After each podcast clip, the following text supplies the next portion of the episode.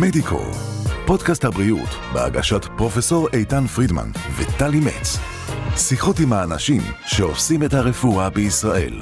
שמחים מאוד שבחרתם להצטרף אלינו לפרק נוסף בפודקאסט הבריאות של ישראל. אנחנו כאן uh, כדי לתת לכם את כל מה שאתם צריכים לדעת על uh, עולם הרפואה והחידושים והשכלולים וכל מה, ש... מה שחשוב לדעת בקיצור. באופן מונגש, בגובה העיניים ובנינוחות מסוימת. בטח בגובה העיניים אנחנו יושבים. בגובה העיניים שלי. נכון. שהוא לא מאוד שהוא לא מאוד גבוה. תודה שאמרת.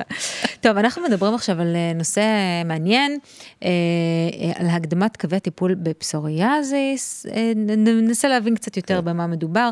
דוקטור אלינה לוזינסקי איתנו, היא מומחית ברפואת עור, רופאה בכירה במחלקת עור ומכון פוטותרפי בשיבא תל השומר. שלום, שלום לך. מה נשמע? כיף להיות איתכם. גם איתך. גם איתך. כן, ש... תתחיל. אתה... כשאנחנו מטפלים במחלה פסוריאזיס לא יוצאת דופן, אנחנו מדברים על קווי טיפול. מטפלים בתרופה מסוימת, לא מצליחים, עוד פעם מנסים ועוד פעם מנסים, ויש קווי טיפול שונים.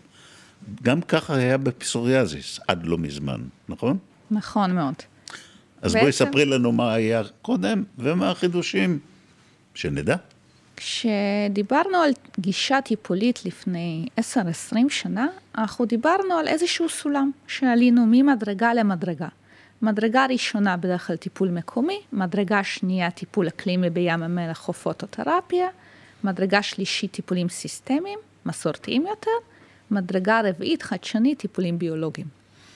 וכולם היו צריכים לעבור את דרך החתחתים הזאת כדי להגיע לטיפולים הביולוגיים. פחות או יותר כן. אוקיי. היום הגישה היא שונה לגמרי, אנחנו מתאימים את הטיפול לחומרת המחלה. מחלה חמורה, מחלה עם מעורבות פנימית, אנחנו נקדים קווי טיפול, ואם צריך, ניתן למטופל מראש את הקו טיפול הכי חזק והכי משמעותי והכי מתקדם. שהוא? בגדול הקו המתקדם זה טיפולים ביולוגיים. אוקיי. זאת האמירה של המאה ה-21 בפסוריאזיס. אוקיי. האמת שגם בעוד כמה תחומים, אבל אנחנו כאן כדי לדבר על, על פסוריאזיס. למה בעצם, או מה בעצם, אה, למה זה אמור להיות מסוכן בצורה כזו או אחרת, במידה כזו או אחרת למטופל, להסתובב עם מחלה לא מטופלת, עם פסוריאזיס ש... שאינה מטופלת? אני חושבת שיש הרבה סיבות, אבל אני אתייחס לארבעה נושאים מרכזיים.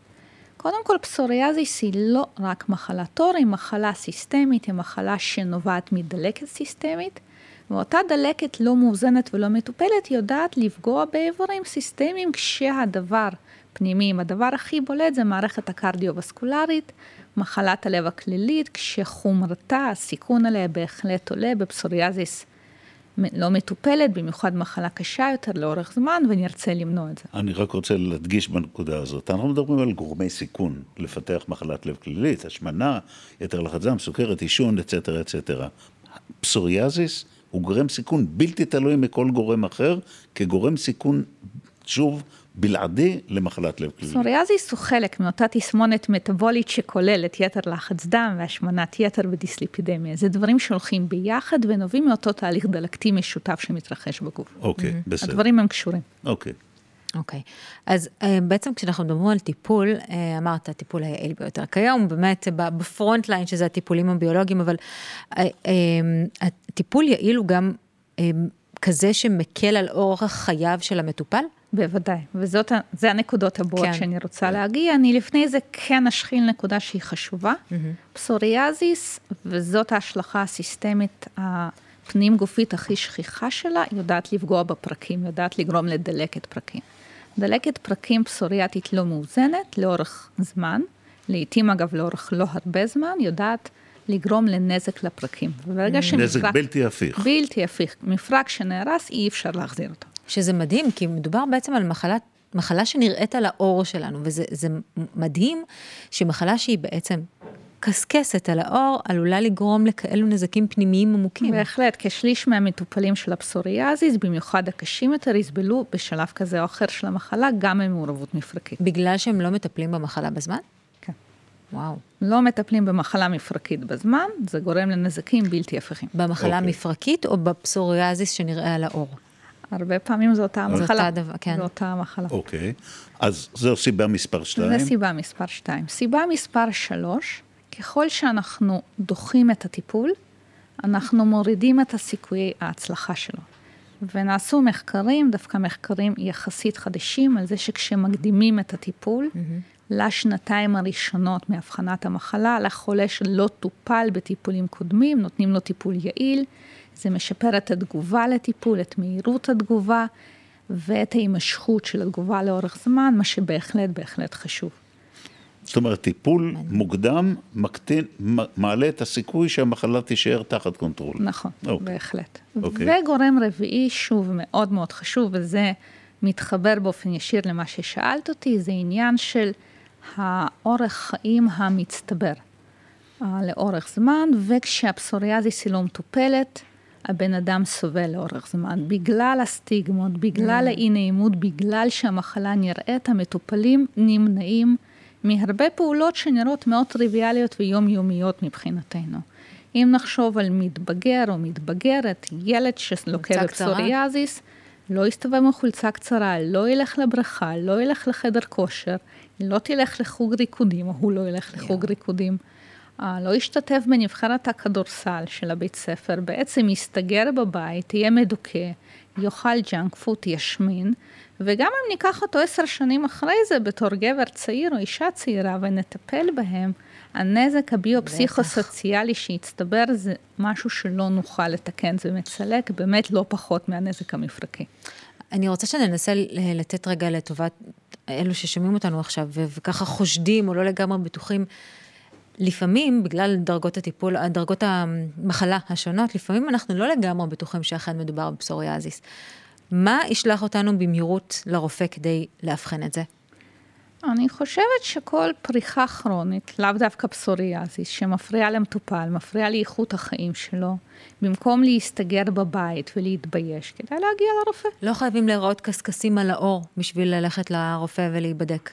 זה יכול להיות אה, ממש אה, להיראות כמו פריחה, או דם, אה, אדמומיות על העור. פסוריאזיס היא לרוב כן מחלה כן. שמגיעה עם קשקשים, אבל אנחנו יודעים לטפל לא רק בפסוריאזיס, ברור. בצורה מספיק יעילה, אז כל תופעת עור שמפריעה, כדאי להגיע לרופא. זהו, אני חושב שהמסר הוא כאן, לא צריך לסבול, לא צריך לאבחן בעצמך, גם דרך דוקטור גוגל.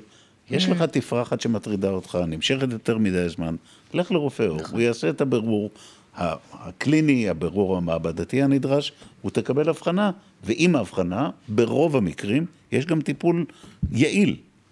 זה אחד הדברים המדהימים ברפואת עור בשנים האחרונות, שמאוד מאוד התקדמנו בטיפולים להמון מחלות, גם פסוריאזיס, גם אטופיק דרמטיטיס, אסטמת עור בשפת כן. העם.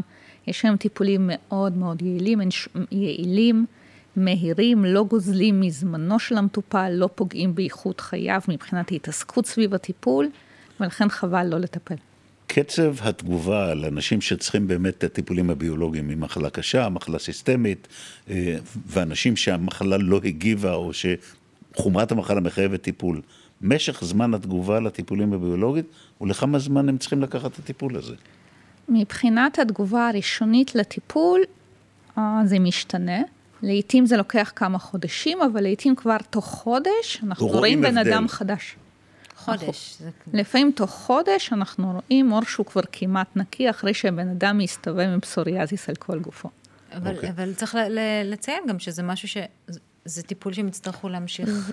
לקבל. והם צריכים לבוא לבית חולים כדי לקבל אותו, יכולים לטפל בעצמם, איך, איך, איך זה מתנהל? היופי בטיפולים, אגב, גם הסיסטמים, אבל בוודאי הביולוגיים לפסוריאזיס, זה שהאדם לוקח אותם בעצמו בבית, טיפולים סיסטמיים זה רוב כדורים. כן.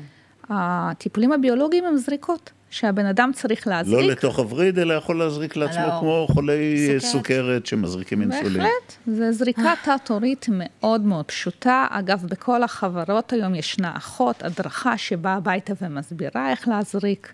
טיפול מאוד מאוד פשוט, עם הרבה הנחיה.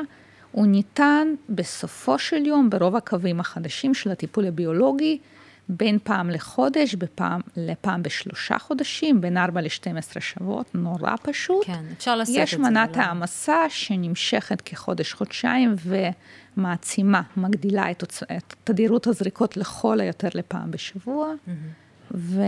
ובסופו של יום אנחנו מקבלים, מדברים על זריקות שהן לכל היותר אחת לארבעה שבועות. וכן מדובר בטיפול קבוע, זה חשוב. למה? כן. אנחנו מדברים על מחלה כרונית, והפסקות טיפול גורמות להישנות מחלת הפסוריאזיס, שלא תמיד תגיב לטיפול מחודש, וזה חבל. תשמעי, לא האמנתי שאני אגיד את זה, אבל, אבל... נתת, נתת תקווה להמון המון אנשים שסובלים... למה לא האמנת? הנה, עכשיו אני אומר את זה. אה. זה באמת נותן הרבה תקווה לאנשים שאמרו, אני חייב לחיות עם זה, וחיי אינם חיים, ואני מתבייש לצאת החוצה. נתת פתח של תקווה שזו מחלה שניתן לטפל בה, בטח. ניתן לטפל בה ביעילות, ולהעלים את תסמיניה. באמת לגמרי. נהדר. אני, אני שמחה מאוד שבאת, ובאמת כן. לטובת אלו ששומעים ורואים, דעו שיש מה לעשות. לגמרי. זה לא גזירת גורל בדיוק. אה, איומה שתשבש את חייכם זה לא לעד. בגלל מבנה הנפש שלכם. לא. לא, לא. לא, פחות, זה לא קשור פחות. לסטרס. אולי דברים אחרים קשורים לסטרס, אבל זה, נשאיר את זה לאנשים טוב. אחרים. תודה רבה. דוקטור אלינה לוזינסקי, תודה רבה שבאת. תודה רבה על, על הידע והמידע. תודה רבה לכם. תודה רבה לך. אנחנו כמובן ניפגש כאן אה, בשידור הבא שלנו, של הפודקאסט אה, של אה, מדיקו, פודקאסט הבריאות של ישראל, עם עוד חידושים קצת, נגוון, נביא עוד... לגמרי, לא רק, לא רק על פסוריאזיס, אלא גם או, על יש לנו עוד דברים מלא אחרים. דברים כן, בקנה. לגמרי. הולכים לראות. בול. מדיקו, פודקאסט הבריאות של ישראל, בהגשת פרופסור איתן פרידמן וטלי מצ. עקבו אחרינו בספוטיפיי, אפל פודקאסט, גוגל ויוטיוב.